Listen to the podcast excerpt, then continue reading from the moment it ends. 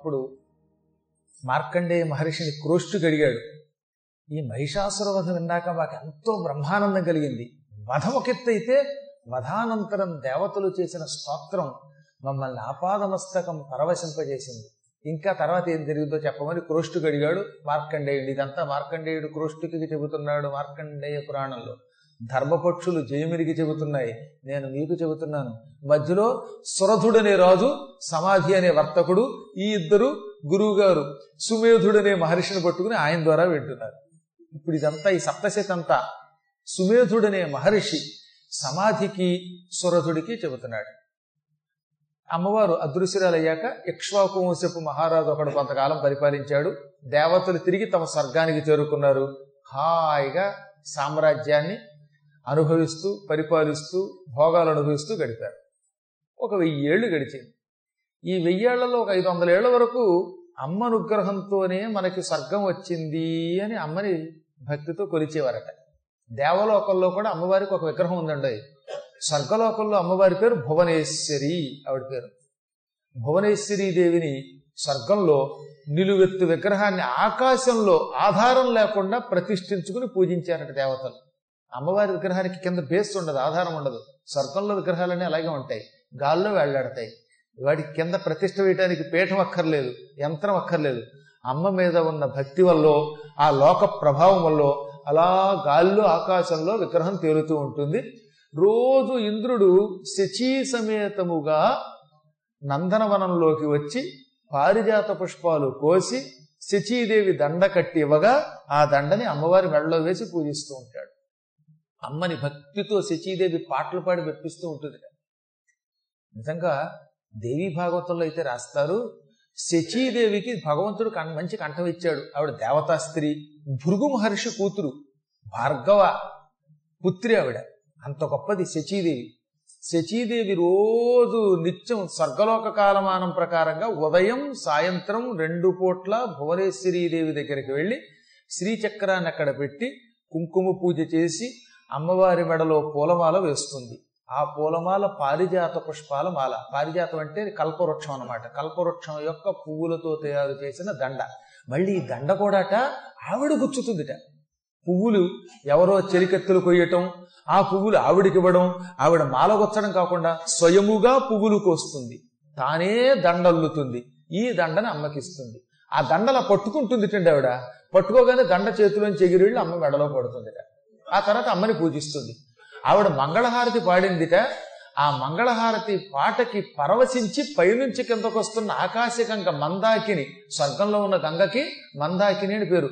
ఆ మందాకిని కూడా పరవశించి కిందకి దబదబా ప్రవహించేది అంటే ఆవిడ ఎంత మధురంగా పాడిందండి. కష్టాల్లో రక్షించే తల్లి ఆవిడ. ఆవిడ మీద మనం పాటలు పాడుతూ ఉంటే గానం చేస్తూ ఉంటే ఆ తల్లి పరవశించిపోతూ ఉంటుంది. అలా ఐదు వందల సంవత్సరాలు బాగానే గడిపారు. తర్వాత తర్వాత ఇంద్రుడు శచీదేవిని నువ్వు వెళ్ళవే నేను తర్వాత సంగతి చూస్తాను అని నృత్యంలో పడిపోయాడు. కొంతమంది భార్యాభర్తలు చూస్తూ ఉంటాం మనం. మా ఆవిడ చేస్తుందండి స్నానం నాకెందుకు వచ్చింది? నాకు ఇంట్లో కూర్చొని ఇడ్లీ చాలండి టిఫిన్ చాలండి అంటారు. ఇది కూడా కర్మయోగమే. కొన్ని ఆవిడ చేసినప్పుడు వీడు కూడా ఎంతో కొంత చేస్తే నష్టం ఏంటిట అయితే ఒక ఐదు నిమిషాలు కేటాయించి స్నానం చేయలేమా? ఆ మాత్రం ఒక పుష్పమాలు ఇవ్వలేమా? నువ్వు వెళ్ళిరా అంటట్ట వీడు. సాధ్యమైనంత వరకు దంపతులు కలిసి అర్చన చేస్తే ఎక్కువ ఫలితం ఉంటుంది.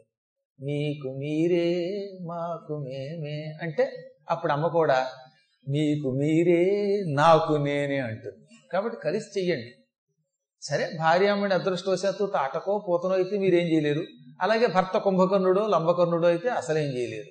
ఎవరి అదృష్టం వాళ్ళది. ఇప్పుడు నాస్తికుడు చెప్పిన మాట వినని భర్తను మనం ఏం చేస్తామండి? ఇదేం దిక్కుమానుభవుడు అండి ఎంత చెప్పినా వినండి అని ఆయన మొహం మీద ఏందో ఒక ఆవిడ. అలాంటి వాడిని మనం ఏం చేయలేము అనుకోండి. ఇంద్రుడికి సహజంగా అమ్మంటే చాలా భక్తి. సంపదలు ప్రతి వాడిని మారుస్తాయి. అందరినీ మార్చనుకోండి కొంతమందికి దురదృష్టవశాత్తు సంపదల వల్ల అహంకారం వస్తుంది.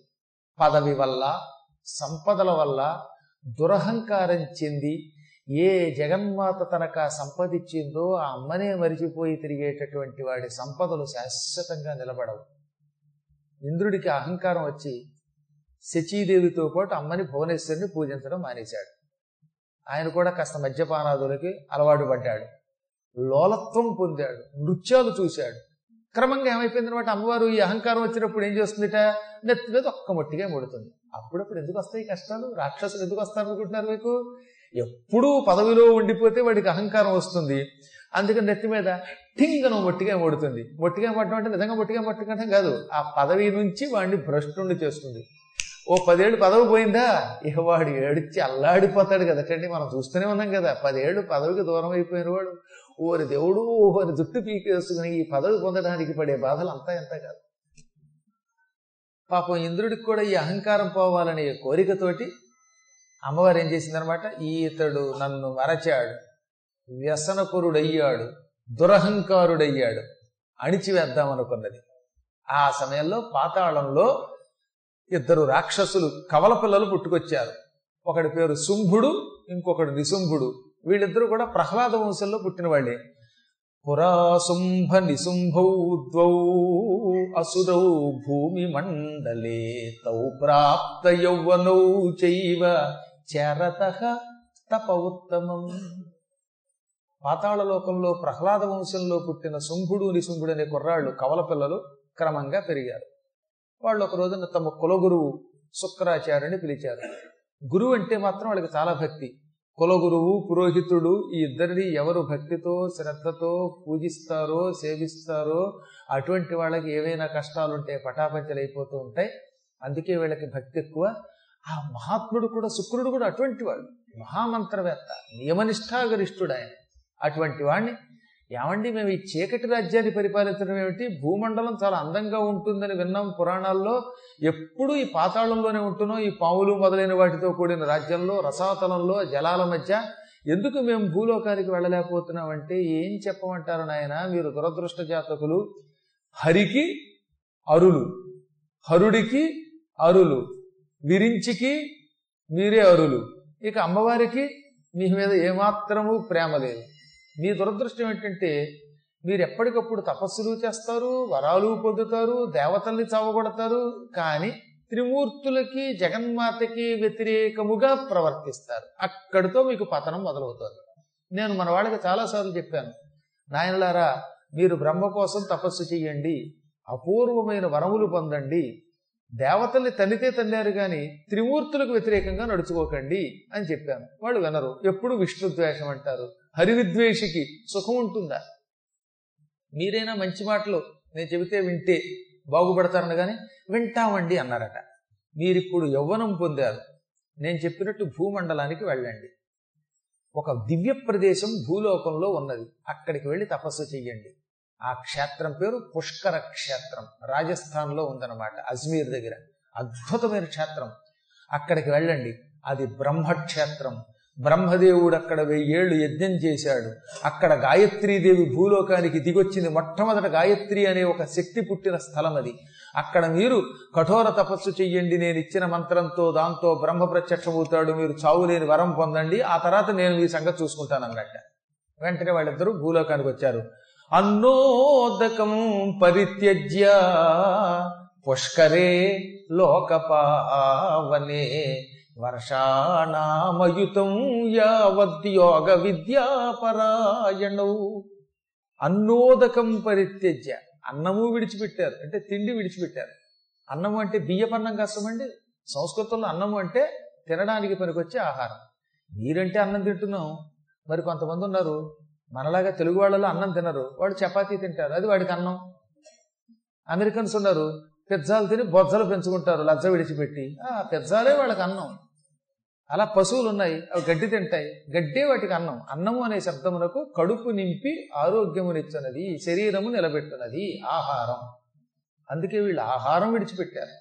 ఉదకం పరిత్యజ్య నీళ్ళు కూడా విడిచిపెట్టారు. అన్నం నీరు విడిచిపెట్టి పుష్కరే పుష్కర క్షేత్రంలో లోకపావని పైగా లోకపావనమైన పుష్కర క్షేత్రం అంట పవిత్రమైన పుష్కర క్షేత్రం అది. రేపు సెప్టెంబర్లో మేము పెడుతున్నాం యజ్ఞం కూడా చేస్తున్నాం. చాలా గొప్పది. చరిత్రలో మొట్టమొదటి పుష్కర అనేటటువంటి సరస్సు పుట్టింది అక్కడే.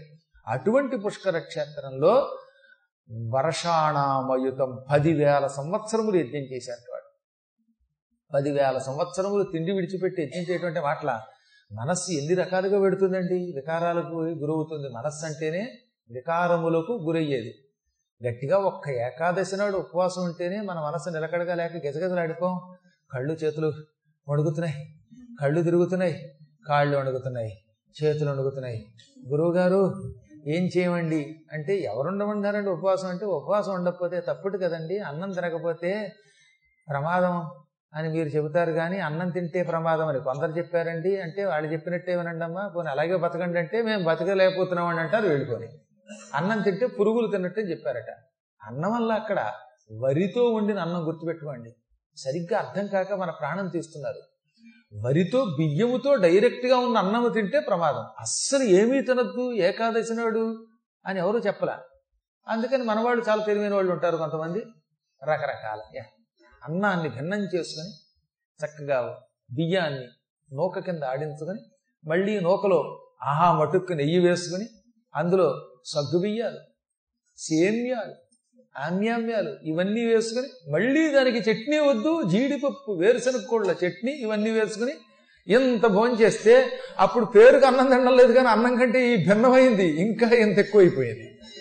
కాబట్టి అన్నం తినడం లేదన్న ఒక్కటి పక్కన పెడితే అంతకంటే ఎక్కువ తింటే అది ప్రమాదమే. అతిగా తినకూడదు. తినకుండా ఉండకూడదు. శరీరం నిలబడడానికి కావలసింది చూసుకోవాలి. ఒక్కొక్కప్పుడు నిజంగా కఠోరంగా ఏమీ తినకపోతే శరీరం మన మాట వినదు. కళ్ళు తిరుగుతాయి. అందుకే మన మనస్సుని కోతి